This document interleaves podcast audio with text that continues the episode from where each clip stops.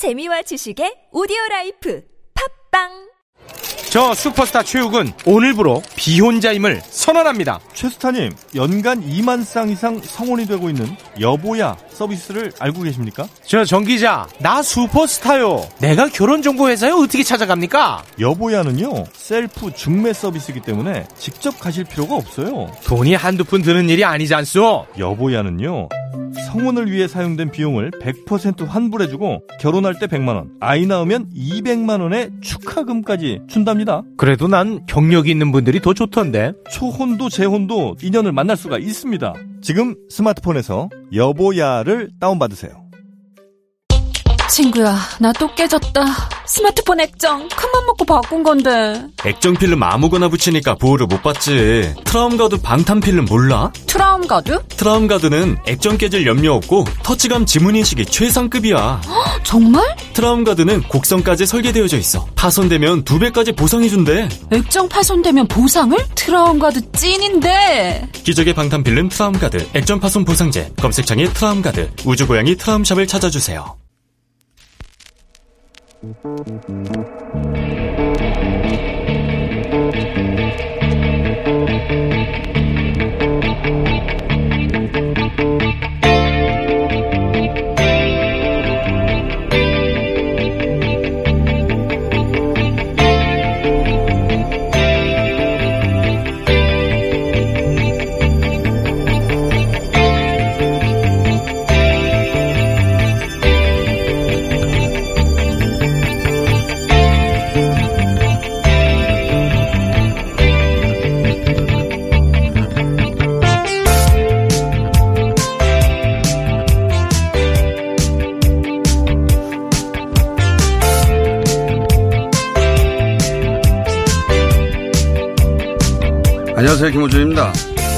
연일 법무부 장관과 검찰총장의 갈등에 대한 기사가 쏟아집니다.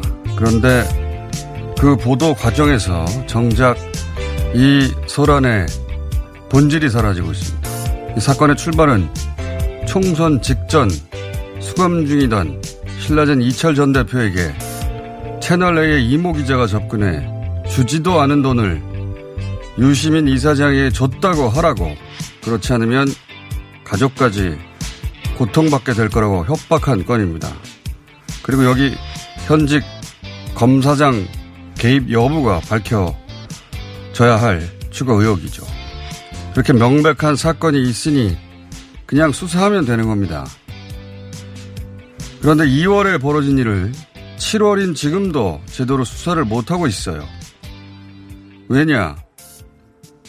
피의자인 채널A 이모 기자가 검찰총장이 결정하는 전문 수사 자문단 소집을 요구했는데 그걸 받아줬거든요. 전례가 없는 일입니다. 그러자 이 사건의 피해자인 이철 전 대표는 수사 심의위원회를 요청하죠. 한 사건에 두 위원회가 소집되게 된 겁니다. 말이 안 되는 거죠. 그러자 법무부 장관이 지휘권을 발동한 겁니다. 지휘 내용은 아주 간단합니다. 검사장이 총장 측근이니 오해의 소지가 없도록 하라. 이겁니다. 그런데 언론은 법적으로 아무런 의결 기구도 아닌 검사장 회의가 어땠네. 고난쟁이 심판 청구를 할 수 있네 없네. 따위를 열심히 보고, 보도하고 있죠. 갈등 자체만 보도하는 겁니다.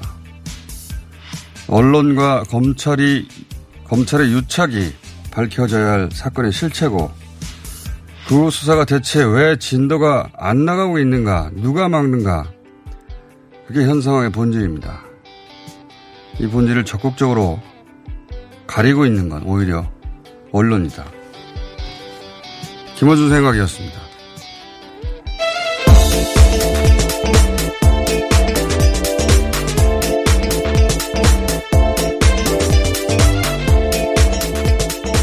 TBS 류밀입니다. 네. 지금 장관과 총장 갈등이 본질이 아니에요. 그것만 냅다 보도하고 있는데 이건 꼬리로 머리를 감추는 것과 같다. 법무부 장관이 레프트 잽, 뭐, 총장 더킹 위빙 이런 중계하고 있는 거예요. 애초 사건이 사라진 거예요. 이 과정에서. 싸움 구경시키고 있는 거죠, 그냥. 좀 전에 얘기했듯이 채널의 이모 기자가 이철 전 대표에게 돈을 줬다고만 해라, 유심히 이상하게. 나머지는 다 알아서 한다. 검찰과 얘기가 돼 있다. 안 그러면 가족도 다친다. 이게 사건이에요. 그리고 그 과정에서 어, 당시 현재 검사장 이름이 거론됐고. 근데 이 사건이 왜 수사가 아직도 안 되고 있냐. 5개월이 지났는데 누가 못하고, 못하게 하고 있는 거냐. 이게 현 상황의 본질인 겁니다. 처음부터 이 사건의 처리는 정상적이지가 않았어요. 감찰도 막히고 압수수색도 두 달이 지나서 두 달 있다가 압수수색이 시도됐지만 그것도 채널의 기자가 망한 거 아닙니까? 채널의 기자들은 이 모 기자가 뭘 잘했다고 이걸 막는지 모르겠어요. 그게 무슨 언론 탄압이라고. 근데 이 채널의 이모 기자가 갑자기 전문 수사 자문단 소집이라는 걸 요청합니다. 이건 검찰 지휘부하고 수사팀이 의견이 다를 때 법률 전문가들 모아놓고 어떻게 해야 되냐고 묻는 건데 그 소집 주체가 검찰총장이에요.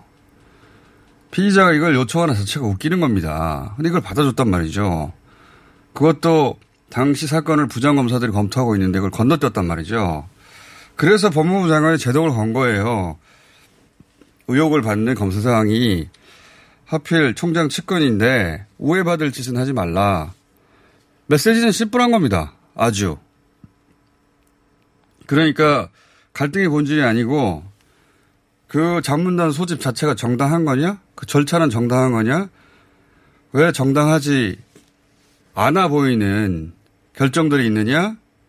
수사를 막는다고 오해받으니 그러지 말라. 법무부 장관의 지휘가 아주 간단한 거예요. 여기서 검사장끼리 모여서 무슨 얘기를 했다. 의미가 없어요. 법적 의결기구가 아니거든요. 검찰 내 동호회 모임과 같은 정도의 법적 지위예요. 아무런 지위가 없으니까. 어디도 얘기했듯이 행안부 장관이 경찰청장에게 어떤 지시를 내렸어요. 그래서 경찰청장이 지방 경찰청장들 방에 모아놓고, 예. 카페에서, 어, 어쩌고저쩌고 했다고, 그걸 언론이 지금처럼 보도합니까? 예. 이건 대검이 대검 입장에서는 그런 언론 플레이 할 수 있어요. 근데 그걸 그대로 중계해 주는 거예요. 그, 이 사안의 본질을 가리는데 언론이 적극적으로 도와주고 있는 겁니다. 이렇게 보도하는 거는. 언론이 대검 홍보 대행사는 아니잖아요. 그래서 애초 사건이 뭐였지? 이게 사라지고, 예. 왼쪽 밤을 때렸습니다. 오른쪽으로 고개를 제꼈어요. 이런 얘기나 하고 있는 거예요. 바보들도 아니고. 자, 우리 뉴스 합시다. 네. 코로나 상황부터 보겠습니다. 어제 전 세계에서 일일 확진자가 17만 명이 나왔습니다. 현재는 12만 명이 조금 넘은 상황인데 미국에서는 4만 4천 명, 브라질에서는 2만 6천 명 이상이 나왔고 현재도 같은 추세로 계속해서 나오고 있는 상황입니다. 전체적으로 지구 남쪽 남반구라고 하잖아요. 예, 남쪽에 있는 곳이 예, 어, 점점 추워지고 있는데 네. 그런 얘기가 있었죠. 북방부 유행하다가 계절이 바뀌어서 남반구 갔다가 다시 또 북방구로 어, 우리로 치면 우리 겨울에 다시 올라올 네. 것이다. 이런 얘기 있었는데 대체로 그렇게 진행되고 있어요, 실제로. 지금 브라질, 페루, 칠레, 멕시코, 중남미 국가들인데 이 나라들이 전부 어, 10위권 안에 들어와 있습니다. 네, 그렇습니다. 또 남미만 합치면 또 4만 명이 넘게 어제 또 확진자가 나왔습니다. 어, 그리고 이제 아프리카, 아프리카 남아공 얘기 계속 했는데 남아공이 어, 지금 16번째인데 지금 속도로 보면은 다음 주면은 10위권 안에 들어올 것 같아요. 예. 하루 거의 만 명씩 나오고 있으니까.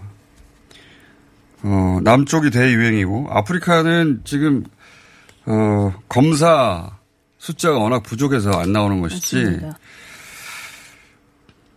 북반구 우리 우리 겨울에 다시 대유행하지 않을까 그런 전망이 애초부터 있었는데 그렇게 되어 갈 것만 같은 상황. 전체적으로 보면 그렇습니다. 네, 미국은 자, 또 300만 명이 넘었습니다. 300만도 넘겠다고 했는데 300만도 넘는 게 아니라 야, 이 속도면 500만이겠구나 이런 생각을 이제 하게 됩니다. 네. 예. 우리나라를 보면은 어제 지역 감염으로는 총 24명이 이제 확진 판정을 받았는데 어 과- 계속해서 교회 관련된 확진자들이 나오고 있고 또 광주 강, 광륵사에서 7명이 확진 판정을 받았습니다. 그러니까요. 예. 그 절이 이게 그 진원지 이게 진원지인지는 모르겠습니다만 어 클러스터 역할을 하는 건 처음인 것 같은데 근데 이제 최근에 어 바이러스를 분류를 해보니까 어, GH 그룹에 속하는 바이러스다 이런 뉴스가 나왔어요. 네, 그러니까. 그렇습니다. 초반에 이제 코로나 바이러스가 우리나라에 들어왔을 때는 S 그룹으로 이제 분류되는 바이러스가 나왔는데 그 뒤에 뭐 신천지라든지 청도 대남병원 같은 사례는 V 그룹 이렇게 좀 분류가 이 됐습니다. 분류는 저희가 잠시 후에 전문가 모시고 나눌 텐데 핵심은 뭐냐면 이 G그룹이라는 건 어, 유럽, 유럽에서 또 미국으로 맞습니다. 넘어간 예. 서구에서 유행하던 건데 이게 전파 속도가 6배가 빠르다라고 어, 주장되고 네. 있는 그러니까 우리가 처음에 겪었던 바이러스보다 더 빠른 속도로 전파되는 맞습니다. 바이러스인데 보니까 이게 이태원발이에요. 국내에서는 이태원으로 이제 시작이 된 것으로 예, 보입니다. 이태원 그리고 각종 방판 조직들 네, 그리고 지금 있고요. 지금 얘기한 어 광주의 광륵사입니까? 맞습니다. 예, 다이 GH예요. 결국은 우리로 치면 전부 다 이태원 말이라고 볼 수도 있는 겁니다. 예. 참 4월 초순경부터 어, 해외 입국은 전수검사 정책으로 바뀌었거든요. 그 전까지는 전수검사는 아니고 다 전수 자가 격리 후 앱 설치해서 이상 증상이 있을 때 검사하는 거였고 다 전수 검사는 아니었어요. 근데 4월 중순, 어, 초순 이후는 전수 검사였는데 이게 그러니까 한 3월이나 4월 뭐 1, 2일 초에 들어왔거나 아니면 어, 미군처럼 우리 관리 사각지대에 있는 왜냐하면 미군은 아직도 전수조사를 한다고 하지 않으니까 그렇게 들어왔거나 해외에서 들어온 유행인 것 같습니다. 이건 저희가 잠시 후에 전문가와 함께 얘기 나눠보겠습니다. 그래서 유럽에서 유행하던 게 그리고 지금 미국에서 유행하고 있는 네. 초기보다 전파력이 강한, 강한 바이러스다. 그럼에도 불구하고 아직 하루에 20명대, 30명대로 어, 우리가 유지하고 있는데 우리나라 아니었으면 난리 났다고 봅니다.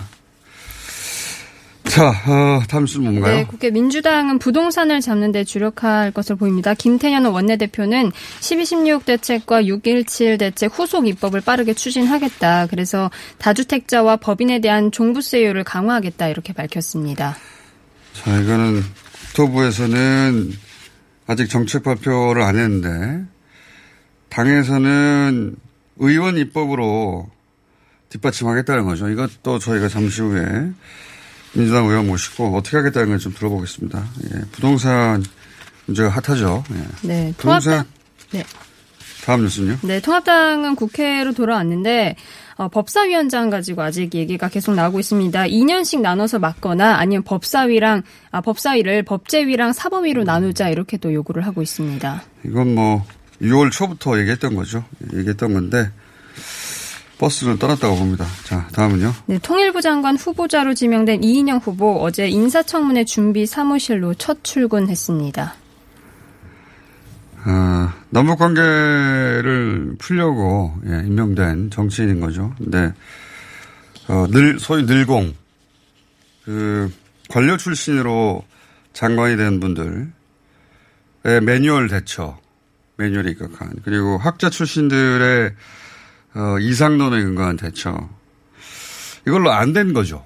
안 돼서 어, 정치적 상상력이 필요하다고 보고 정치인을 투입한 것이고 돌파력이 필요한 테니까요. 예.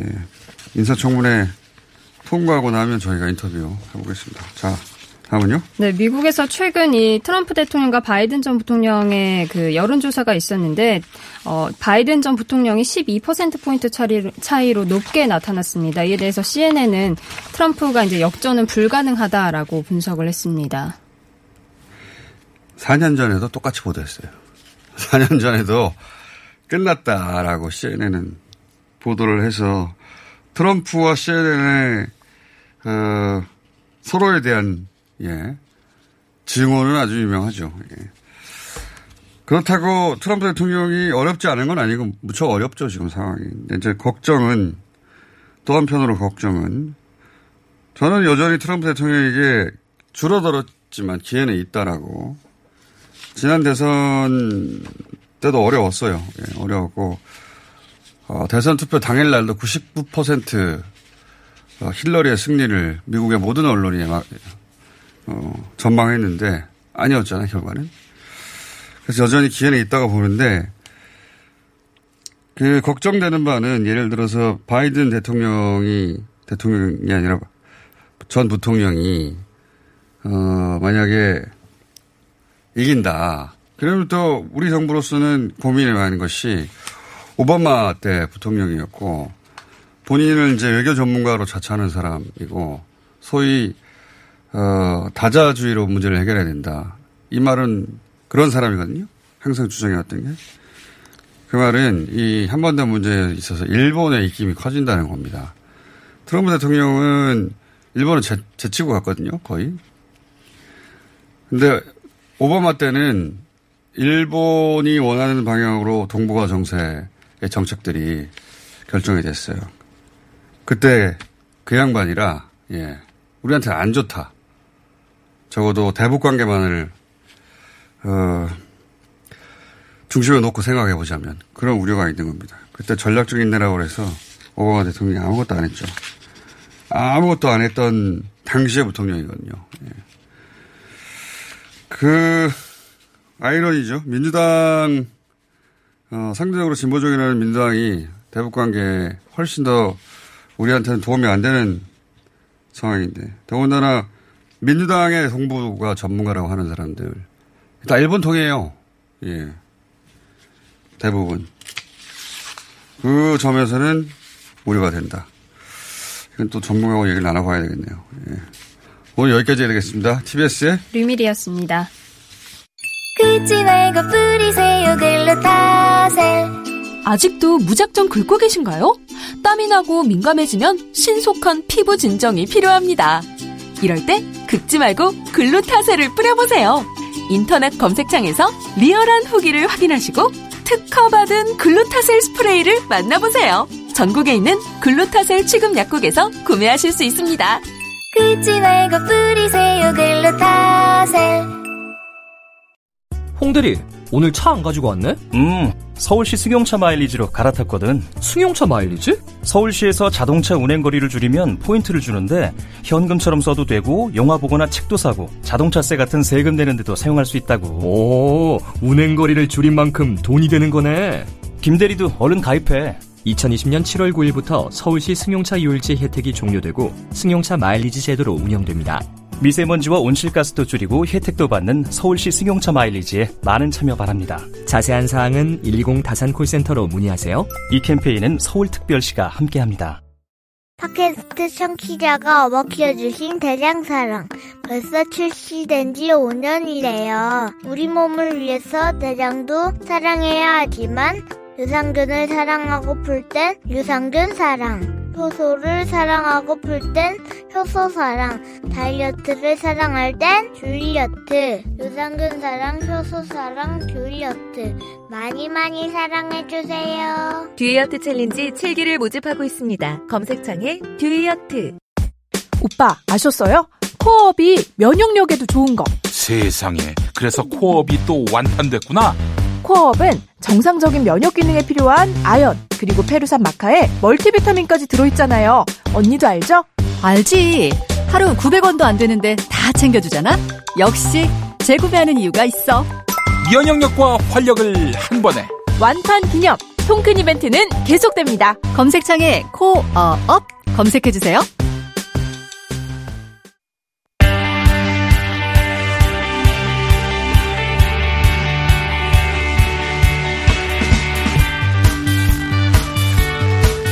자, 부동산 문제. 문재인 대통령부터 시작해서, 예, 국토부, 그리고 국회까지 이 사안을 심각하게 바라보고 있습니다. 어, 민주당에서도 강한 목소리들이 나오고 있습니다. 그중에서 가장 뭐 강한 발언을 하신 김두관 의원을 모셨습니다. 안녕하십니까? 예, 반갑습니다. 네. 김두관입니다. 어, 관련 입법 발의에도 이름 올리셨죠? 네, 그렇습니다. 예. 자, 그 보들적인 얘기를 좀 해봤으면 좋겠습니다. 구체적인 정책들은 이제 뭐 좀 더 설명하고 이게 한마디로 말하자면 부동산으론 돈을 못 번다. 사람들이 생각해야 어, 이 문제가 사라지는데 부동산이 사는 집이 아니라 재테크 수단 아닙니까? 그렇습니다. 예. 이게 안 깨지고 있는 거 아니에요? 주택이 주거 개념으로 네. 공공재이기 때문에 그렇게 인식이 돼야 되는데 지금 뭐 유동자금이 3천조 정도 시중에 있지 않습니까? 모릅니다, 저는. 부동산 예. 투기를 통해서 엄청난 그 불로소득을 얻는 투기족들이 있는 한 그리고 이것을 강력하게 어, 법으로 또는 정책으로 제재하지 않는 한 계속될 겁니다. 어떻게 보면 잠깐만요. 제가 부동산 불패시 김두관 의원님 나오셨습니다. 말을 안 했네요. 아 그랬습니까? 제가 인사 소개했습니다. 자, 김동호 의원님 나오셨고, 그러니까 부동산으로는 내가, 사- 어, 집이라는 건 내가 살려고 하는 것이고, 이게, 이걸로는 큰 재테크 수단이 되지는 않는다. 이렇게 생각을 해야, 그리고 실제로 그렇게 돼야 되는 거 아니에요? 20대 국회에서 우리가 종부세법 개정안을 냈는데요. 예. 그 당시 여러 가지 사정으로 폐기가 됐지 않습니까? 예. 그게 시장이 바로 신호를 준 것 같아요. 음. 그래서 뭐 올해 아, 그 결국 못한다? 어, 예, 20, 2020년 1, 4분기까지 상당히 좀 안정이 됐었는데요. 예. 최근에 뭐 갑자기 그렇게 결국은 못할 거다. 이제는 뭐 대선 정국으로 곧 들어갈 텐데, 이런 생각일까요, 시장에서? 사실은 저 부동산 불패 신화가 있고 예. 이번에 국민들께서 압도적으로 우리 더불어민주당을 일당 만들어 주셨기 때문에 어제 뭐 예찬 대표나 김태년 원내대표께서 강력한 의지를 예. 어제 최고위원회에서 발언 하셨는데요. 그것이 입법화될 수 있도록 우리 당 177명 그리고 또 어, 여- 우리와 뜻을 함께하는 어, 정당 또 예. 국회의원들 함께해서 강력하게 입법을 해야 될 것 같고요. 180여석, 어, 이상 되는 의회 세력이 이걸 못하면 못하는 거 아닙니까? 그렇습니다. 이번 더불어민주당이 못하면 네. 거의 못하는 거죠. 그리고 이제 그러니까요. 부동산 정책이 그냥 단순하게 부동산 정책으로만 잡을 수 있는 게 아니고요. 산업 정책하고 연동이 되어 있거든요. 서울에 정보와 사람 돈이 몰리는 한 음. 절대 이게 해결될 수 없어요. 그래서 균행 정책 이런 거 같이 가야 되는데 당장은 또 많은 젊은이들이 일자리를 찾아서 서울로 몰려 수도권으로 몰리고 있기 때문에 일단 우리 젊은 청년들 신혼부부들에게 주택을 공급하기 위해서는 이 개인 임대 사업이 아니라 공공 예를 들면 LH와 정부가 강력하게 공공주택 수십만 채를 지어서 공급을 해야만 이 문제를 해결할 수 있지 않을까 싶습니다. 자, 이 개별 정책은, 어, 좀 이따 얘기하기로 하고요. 네. 그래서 이게 굉장히 심각하다고 이제 민주당에서는 생각하고 있는 겁니다. 네. 그렇죠. 그래서, 어, 의원님이 일성으로 하신 말씀이 뭐냐면 지금, 어, 다주택자인 의원들. 예. 그리고 고위공직자들 또는 관련 부처에 있는 특히 고위공직자들은 다주택 문제를 해결해라. 네, 그렇습니다. 예. 왜 이것부터 말씀하신 겁니까? 특히 이제 정책을 담당하는 국토교통부라든지 예. 어, 기재부의 고위 관료들 입장은 그 관료들도 사람이기 때문에 자기의 불리한 정책을 하기가 쉽지 않거든요. 그러니까요. 자기가 집이 다섯 채인데. 어, 그렇습니다. 네 채인데 그 사람들을 불리하게 만드는 정책을 입안하기 어렵죠. 그렇습니다. 네. 사람이기 때문에 그렇습니다. 네. 그래서 이 부분들은 이제 직무에서 기피를 집을 하거나 팔거나 어, 집을 팔거나 그 자리에서 직무에서 배제하거나 기피를 해야 그래도 괜찮은 정책을 낼수 있고요. 이거는 법으로 강제할 수는 없는 거 아닙니까? 그렇습니다. 그러나 지금 국정을 책임지고 있는 대통령께서 부동산 정책이 가장 큰 민생 해결 과제다라고 이렇게 언급을 하셨고 의지를 갖고 있기 때문에 대통령과 뜻을 같이 하는 중앙부처의 부이사, 이사관급 이상 정도 되는 분들은 예. 거의 고위공직자고 또 오랜 공직 생활을 했기 때문에 다 전체는 아니지만 상당히 자산이 있고 다주 그럴 가능성이 높다. 가능성이 높습니다. 네. 전수조사는 안 네, 그리고 해보셨겠지만. 우리 어, 21대 국회의원 우리 더불어민주당 후보들께서 네. 실거주 목적 위에 다주택은 다 팔기로 서약을 했기 때문에 아, 서약을 했어요? 네, 우리 국회의원들께서 언제 서약을 했습니까? 지난 총선 전에 그렇게 했습니다. 아, 공천 받을 때? 예. 아, 예. 만약에 당선되면은 내가 집이 세 채면 나머지 두 채는 팔겠다고 서약을 네, 그렇게 했어요? 했죠. 아직은 다 안 팔았죠.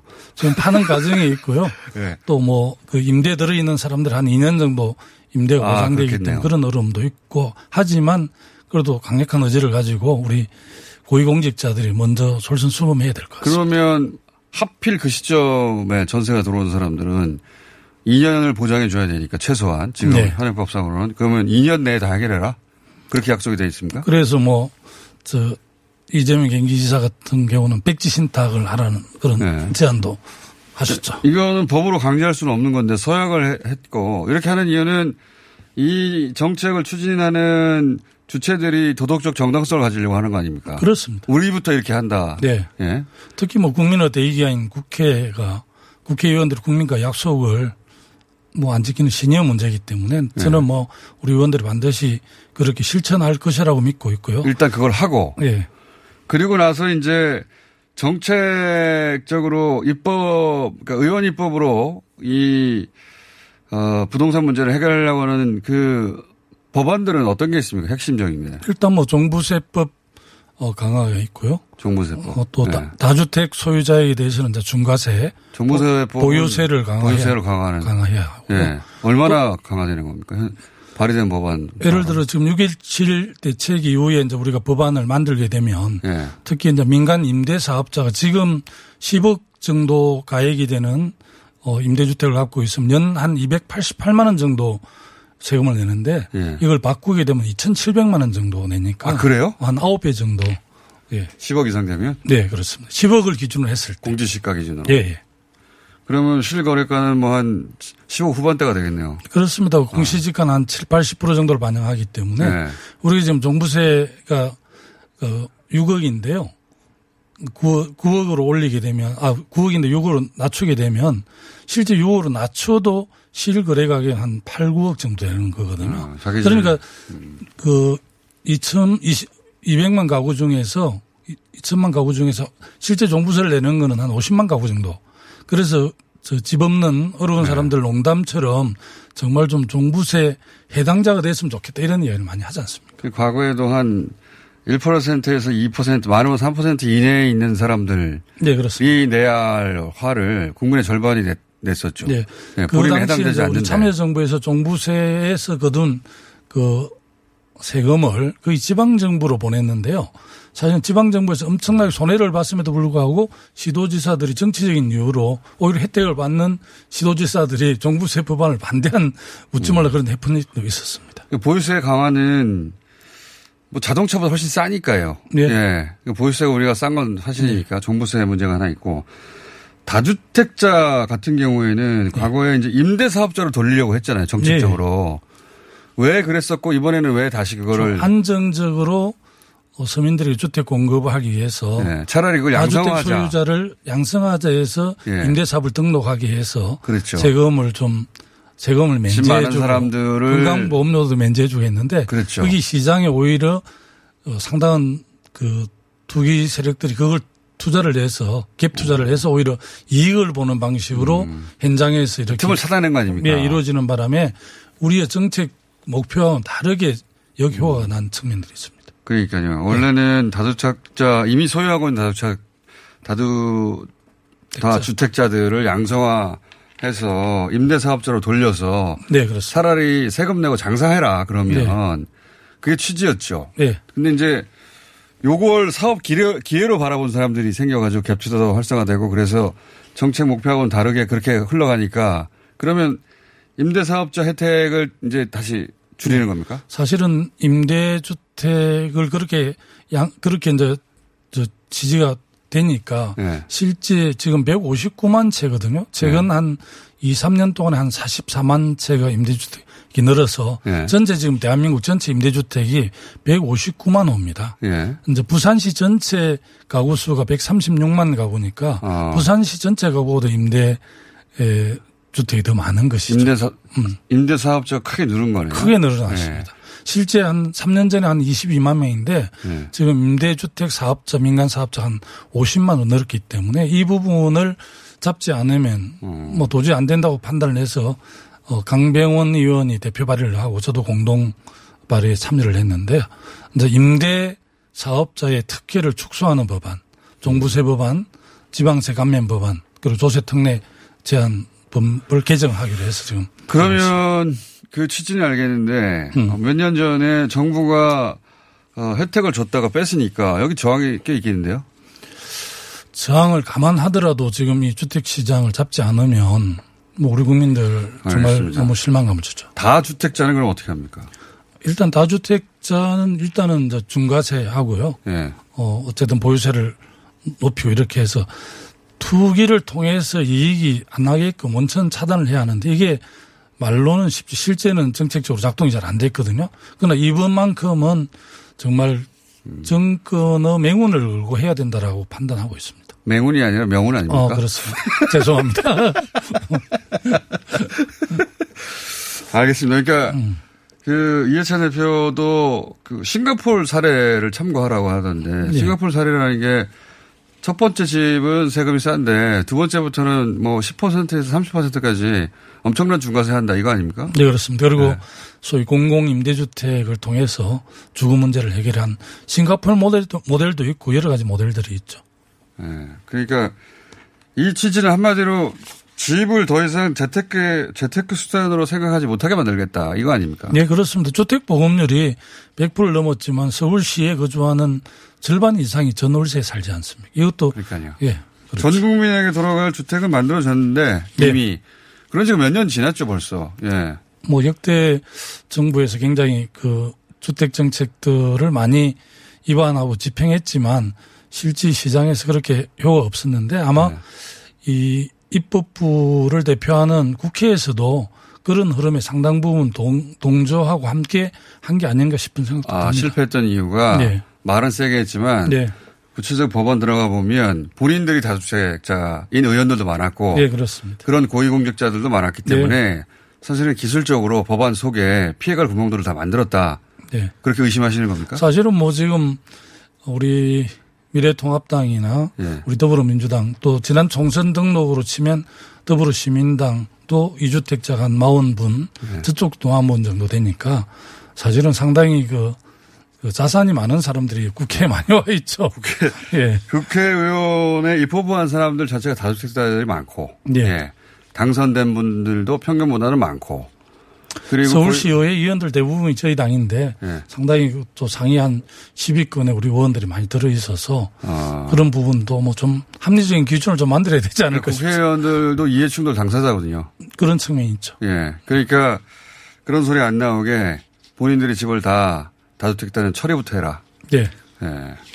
그 의원님은 아니시죠? 저는 고향이 뭐 농가주택 하나 예. 있습니다. 의원님이 아니니까 뭐 강력하게 얘기하시는 거예요. 아, 예. 남들 사정은 내가 모르겠고. 그러지는 거기서부터. 출발하자. 예. 음, 뭐 저는 뭐 고향에 집 있는 거에 만족하고 있고요. 아니, 그러니까 그런 분들이 추진하고 이 다른 얘기가 못 나오게 하려면은 민주당 의원들부터 이걸 다 처리해야 되는 거 아니에요? 아마 적극적으로 동참하실 겁니다. 우리 청와대 고위 공직자들이나 아니면 네. 부처의 고위 공직자들 모두 다 해당되는 거죠. 예, 그렇습니다. 지방 정부에 예. 뭐 이렇게 토목 건축 이런 걸 담당하는 공무원들도 다 아, 지자체도 다요? 오픈하게 예, 돼 있거든요. 의원님 굉장히 그런, 그런. 분도 어, 재산 등록 다 하고 이렇게 하니까요. 예, 한동안 크게 시끄러웠겠네요. 예. 목소리 큰 사람들이 피해를 입으니까. 그렇죠. 예. 사유재산인데 왜 이걸 팔라고 그래요? 이렇게 얘기할 거 아닙니까? 그러니까 당연히 뭐 사유재산 존중해야지만 모두 다 그러라는 건 아니고 음. 관련 부처에 있거나 네. 고위 공직에서 이게 영향을 줄 수 있는 자리에 있으면 그러면 팔아라는 거죠. 명예도 없고 뭐 재력도 갖고 이 동시에 하기가 참 어렵지 않습니까 또. 공직 바람직하지도 않고. 네. 공직은 명예만 챙겨라. 네. 그런 얘기죠. 예, 예. 그럼 민정부도 하겠다는 거죠. 예. 예. 금방 했으니까 이제 언론에서 민주당에서 다투자 막 명단 계속 나오겠네요. 아마 뭐 언론이 그런 역할을 하는 게 언론이니까요. 예. 점검을 하시겠죠. 의원님은 상관없으니까 계속 세게 얘기하십시오. 제가 뭐 상관없다고 그런 건 아니고요. 국민 입장에서 그런 거죠.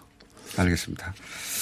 자, 어, 이 사안 관련해서는 의원님이 계속 어, 계속 발언하시고 세게 발언하시니까 저희가 자주 모시도록 하겠습니다. 예, 고맙습니다. 명단 관리해 주십시오. 네, 그러겠습니다. 처리 처리한 국회의원 명단 혹은 어, 그렇게 그 보직을 옮긴 고위공직자 명단 이거 관리해서 발표하면 되는 거 아닙니까 주기적으로? 사실은 뭐 기재부나 국토부에 다주택 소유자가 정책을 하는 것 네. 굉장히 문제가 있죠. 저도 직무 배제하고 깊이 본인이 깊이 신청해야 된다고 생각합니다. 이 충돌을 회피할 의무가 있죠 고위공. 네, 그렇습니다. 예. 오늘 여기까지 하고 명단 관리해 주시고 예, 명단 업데이트 될 때마다 모시도록 하겠습니다. 예, 고맙습니다. 실명으로 발표하는 것. 예. 민주당의 김두관 의원이었습니다. 감사합니다. 예, 고맙습니다.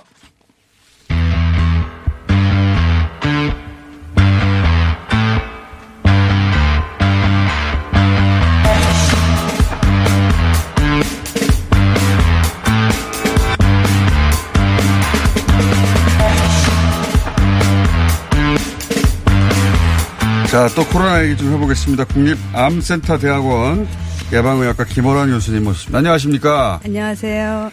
교수님 두 가지 여쭤보려고요. 하나는 최근에 한 200여 명의 과학자들이 공기 전파, 어, 코로나 공기 전파 가능하다. 이런 주장을 하고 있어서 공기 전파는 말은 무섭잖아요. 말 자체가. 네, 말 자체가. 말 자체가 굉장히 무서운데 근데 이제 모, 교수님을 모신 이유가 뭐냐면 하나는 그걸 주장한 분들이 화학자나 대기 공학자나 그 의사들이 아니더라고요. 예. 그 좀 의아해서 그런 점도 하나 있고 또 하나는 어 이게 이제 에어로졸 형태 그러니까 침에 묻어 있는 바이러스가 아니라 침이 다 마른 다음에 그 입자가 매우 가, 가벼워져서 그렇죠. 예. 어, 에어컨을 타고 막 날아간다든가 음. 뭐 이런 얘기인 것 같던데 네. 그 얘기는 우리나라에서 예전부터 나왔던 얘기 아닙니까? 새로운 게 아니라? 그렇죠. 그래서 예. 이게 이제 공기 전파 굉장히 무서운 뉴스인데 음, 이 뉴스 실체가 뭐냐 좀 해설을 해달라고. 일단 그 뉴스는 이제 WHO를 향한 예. 경고인데요. 경고. WHO 사이트에 들어가면 아직도 마스크를 쓰라는 안내가 없어요. 아 그래요? 예, 일반인을 대상으로 손 씻기, 뭐 기침 예절 지키기, 네. 뭐한 1미터 이상 거리 네. 두기라고 쭉 나와 있는데 마스크 쓰기는 어디도 없고 아, 마스크 WHO 는 아직도 그렇게 얘기하고 있어요? 마스크 쓰기 들어가면 뭐 첫 마스크를 어떻게 써라라는 가이드라인은 있고 또 병원이나 이제 치료 시설에서 어떻게 써라 이렇게 가이드라인은 있지만 일반인들한테 마스크를 꼭 써야 된다는 얘기를 계속 안 하고 있어요. 어 필수는 아니다. 방역 예. 지침의 필수는 아니라고 하고 있는 거네요. 예, 예. 어. 그래서 지금 이제 과학자들 은 지금 마스크를 써야 된다고 얘기하고 있고 실제로 간접적인 증거들은 많이 있었어요. 그동안. 어. 직접적인 증거가 없었기 때문인데 이번 메르스를 겪으면서 최근에 이제 코로나요, 메르스요. 어, 메르스도 그렇고 코로나도 그렇고 겪으면서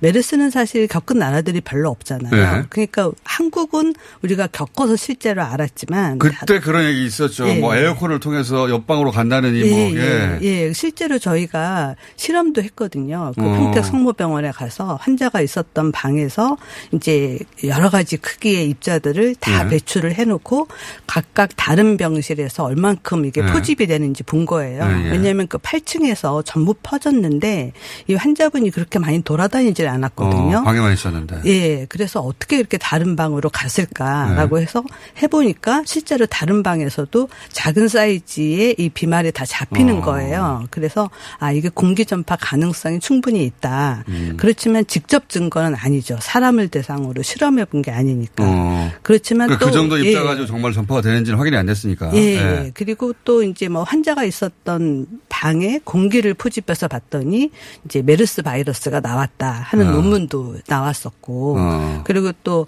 어, 바이러스 실험하시는 동물 실험하시는 교수님은 이제 한 케이지에다가 감염된 메르스 이제 동물을 넣고 예. 관으로만 연결한 다음에 다른 관, 케이지, 아. 네, 다른 케이지에 있는 동물이 감염되는지를 본 거예요. 어. 근데 감염이 되더라. 어. 그렇지만 역시 그것도 동물 실험이잖아요. 예. 그러니까 사람에 대해서 정말 그런지는 이제 정확한 직접 사람을 감염시켜야 되니까 그거는. 예, 그건 실험을 이제 불가능하잖아요. 예. 그랬는데 이번에 이제 코로나가 나오면서 다시 또 이제 이런 의문이 나왔는데 공기 전파에 준해서 모든 방역 조치를 한다가 우리나라 입장이었고. 아, 우리는 이미 그렇게 그렇죠. 소위 이제 그 어, 에어로졸 형태의 전파도 가능하다는 전제 하에서 우리는 방역 수치를 세운 거예요 이미. 그렇죠. 왜냐하면 다 마스크 쓰기를 전 국민한테 권고를. 아, 그 예. 대책이 바로 마스크인 겁니까? 그렇죠. 그러다 보니까 어 사실은 마스크 대란까지 난 거잖아요. 그러니까 우리나라에는 별 특별한 방역 수칙을 바꿀 만한 뉴스가 아닌 거네요. 우리는 이미 이렇게 하고 있었던 거네요. 그렇죠. 더 열심히 잘 써야 된다. 세계가 이제 알았다라고 하는 거죠. 아, 이 해설을 들어야지 무슨 뉴스인지 예. 이해했습니다 이제. 예, 아, 우리는 이미 논문이 나온 건 뭐냐면 네. 이렇게 직접 증거는 아니지만 이제 이태리하고 뉴욕하고 늦게지만 마스크 쓰기 정책을 핀 도시에서 마스크 쓰라는 정책을 시작했을 때부터 증가하던 곡선이 꺾였다. 아, 그렇군요. 네. 결과 데이터를 봤더니 마스크가 효과가 있고, 그러니까 요 공기 전파 가능성이라는 단어가 마치 이전까지는 전혀 제기되지 않았던 새로운 학설처럼 언론이 보도했는데 그게 아니고 예, 예. 서구에서는 그리고 WHO에서는 여전히 마스크를 핵심적인 방역 수칙으로 잡고 있지 않은데 예. 마스크를 써야 한다는 걸 강조하려고 이게 이제 발표된 것이고 그렇죠. 예. 우리는 이미 그렇게 하고 있기 때문에 그리고 이미 그 에어로졸 형태의 전파도 가능하다고 알고 있어서 그렇죠. 우리 방역 당국 입장에서는 새로운 뉴스가 전혀 아니다. 예, 맞습니다. 왜냐하면 이제 기침을 해서 비말로 전파되는 게 아. 걱정이 안 됩니다, 예, 사실. 주요 전파라고 해도 네. 우리가 기침하면 나오는 비말 사이즈가 다 똑같은 게 아니거든요. 네. 아주 작은 거는 멀리까지 갈 수 있고 네. 또 난방을 하든 냉방을 하든 건조해지면 이게 이제 옆에 수분이 다 증발이 되면 네. 아주 가벼운 비말 핵이 돼서 멀리까지 비말 핵. 예. 아 그러니까 멀리 까지 갈 수 있는 바이러스가 거예요. 침 속에 있다가 예. 침이 막 점- 점점 말라가지고 침이라는 건 무거우니까 떨어지겠죠 바로. 예, 그래서 예. 이 메타라고 한 거 아닙니까? 예, 예. 근데 이게 방안이 건조해서 에어컨이든 혹은 난방이든 그게 이제 침은 다 마르고 수분은 다 마르고 이제 비말 핵. 예, 핵이 남는 거예요. 그 바이러스 바이러스만 남는 거죠. 어, 그게 가벼우니까 동동 뜰 수 있다. 예, 예, 맞습니다. 근데 이제 그게 에어컨 같은 데서 쫙 빨려 한, 한 번에 날아간다든가 예, 그렇죠. 그거 에어로졸이라고 하는데 그럼 우리 이미 다 알고 있던 거다. 그렇죠. 그래서 그런 이제 어 가설하에 우리는 마스크도 열심히 써야 된다, 환기 잘해야 된다를 계속 강조하고 있는 아. 거거든요. 우리한테 뉴스가 아니네요. 예. 진작부터 하던 얘기네요, 우리는. 예, 예. 네. 그런데 아직도 마스크 열심히 안 쓰잖아요. 유럽이나 미국이나. 그렇죠. 그런데 거기에 대한 서구 과학자들 경고인 거거든요. 그렇습니다. 예. 예. 마스크 써야 한다니까를 굉장히 어려운 말로 한 거군요. 네, 맞습니다. 해설을 듣고 나니, 예. 추가적인 걱정을 할 필요는 없다. 예. 원래 방역당국이 계속 얘기했던 대로 마스크 쓰고 환기를 잘하면 된다. 예. 알겠습니다. 또 하나는, 어, 지형인가요? 예. 예. 이, 바이러스 변이. 예? 변이가 조금씩 좀 생기는데 그 중에서 어, 유럽발이라고 알려져 있는 지형이 여섯 배가 전파력이 높다. 그게 지금 우리나라에서 퍼지고 있다. 이렇게 얘기하고 있거든요. 예, 이제 바이러스 변이는 계속 일어나고요. 원래 그런 겁니까? 예, 특히 이제 이 코로나 바이러스가 RNA 바이러스여서 변이가 좀 더 잘 되는 거예요. DNA 바이러스보다는. RNA 바이러스라는 게 뭡니까? 그러니까 이제 RNA가 이제 단백질을 만드는 유전 정보인데 우리 DNA는 이게 이제 두 줄이 있는 거잖아요. 네. RNA는 한 줄만 있어요. 아, 그러다 보니까 이게 이제 변이가 좀 일어나도 아. 교정이 잘 안 되는 거죠. 그래서 쉽게 쉽게 변이가 된다. 예, 쉽게 변이가 잘 되는 거예요. 그래서 인플루엔자도 마찬가지로 RNA 바이러스여서 변이가 잘 돼서 우리가 매년 이제 그렇죠. 새로운 백신을 예. 맞잖아요. 작년 주사로는 안 듣죠, 더 이상. 예, 예. 그렇습니다. 그래서 인플루엔자만큼은 아니지만 코로나도 변이가 굉장히 잘 된다. 아. 근데 벌써 지금 전 세계 천만 명이 넘는 사람이 걸렸잖아요. 예. 이게 처음에 이제 우한에서 나왔을 때의 S형, 예. 뭐, 그 다음에 V형 이러다가 이제 유럽에서 유행한 거는 G형이었는데 한국도 이태원발 유행이 시작됐을 때부터는 G가. 예, 주로 이제 어, 유행하는 형이 된 거예요. 해외 유입이 확실한 거네요. 말하자면. 그렇죠. 우리나라는 예. 어쨌든 중국에서 왔을 때부터 해외 해외 유입이었는데 이번엔 유럽 예. 이라고 봐야 된다. 예. 유럽이나 미국. 예, 네. 그쪽 발인 것 같다라고 생각을 하고 있는 거고요. 근데 이제 그 지형 변이가 보니까 이제 스파이크 단백질이라고 세포에 침투할 때 쓰는 단백질 부위의 변이다. 그래서 좀 더 침투가 잘 된다. 그래서 전파가 잘 네. 스파이크는 된다. 뭔지 모르겠지만 결과적으로 잘 된다. 예, 친구가. 그런 얘기고. 근데 사실은 이제 그 논문은 그 구강, 코랑 구강에서 나온 바이러스 농도가 지형이 좀 더 높았다라고 하는 건데 이제 감염력은 어, 바이러스 하나로만 결정되는 건 아니고 얼마나 접촉을 잘하는지 많이 하는지 마스크를 썼는지 이런 여러 가지가 다 이제 엮여 있잖아요. 네. 근데 주로 유럽이나 미국 조금 전에 이야기했지만 마스크도 안 마스크도 안 쓰고, 네. 전파가 굉장히 빠를 수밖에 없는 아, 거죠. 이 여섯 배가 꼭 우리나라 상황의 여섯 배는 아닌 것이고 예, 예, 맞습니다. 그쪽에서 연구했을 때 여섯 배였고 우리니까 더 적을 수는 있네요. 예, 더 낮을 예. 수는 있는 거네요. 예, 그렇지만 이제 우리도 보면 그 이태원발 이후부터는 굉장히 역학조사하는데 어려움이 있거든요. 속도가 빨라가지고. 음. 예, 이제 계속 환자를 찾고 나면 이미 감염 전파가 뭐 3차, 4차까지 돼 있는 어, 상태고. 하루 이틀 지났는데도. 예, 또 찾아가면 이미 또 그 사람 전파를 어. 했고. 왜냐하면 접촉이 굉장히 많으니까요. 우리가 이 전에 이제 S형 뭐 V형 유행할 때만 해도 좀 춥고 그래서 네. 또 사람들이 굉장히 경각심이 높았기 때문에 이제 이동량이나 접촉이 어. 완전히 줄었다가 이제 이동량도 높아지고 날씨도 좀 이렇게 선선해지고 이제 움직이기 좋으니까 더 접촉도 늘었잖아요. 지형이라서 빠른 건지 예. 아니면 지금 환경 요인이 가속화시킨 맞습니다. 건지는 예. 우리나라 상황에서는 꼭 분명한 건 아니다. 예. 그러면 음, 하필이면 지형이 유행할 때 훨씬 더 접촉도 아. 많았기 때문에 정확히 어떤 요인이다라고 말하기는 음, 이것도 어렵습니다. 그 필요 이상의 공포심이 있을 수 있는 부분이네요. 예. 그렇죠. 예. 지금 뭐 지형이 유행한다고 해도 방역 수칙을 잘 지키고 접촉을 줄이면 지금보다는 훨씬 감염력을 떨어뜨릴 수 있습니다. 그 지금 우리 방역 당국이 얘기했던 거리를 좀 지키고 마스크를 꼭 항상 쓰고 하는 것으로 음. 지금 나온 새로운 뉴스는 이미 다 커버가 된 거네요. 그렇죠. 이제 좀 어. 더 경각심을 주는 거죠. 지금 음. 바이러스가 좀 더 전파력이 셀 수 있으니 더 조심하자 하는 겁니다. 알겠습니다. 이런 뉴스가 그 간과돼서도 않겠지만 불필요하게 크게 또 공포심을 장악하면 안 되니까. 근데 어 지금 방역 수칙을 잘 지켜라. 그렇죠. 지금 이제 오히려 S형 유행할 때 겨울에는 날씨도 춥고 했기 때문에 마스크도 잘 쓰고 추우니까 또 밖에 잘 안 나갔는데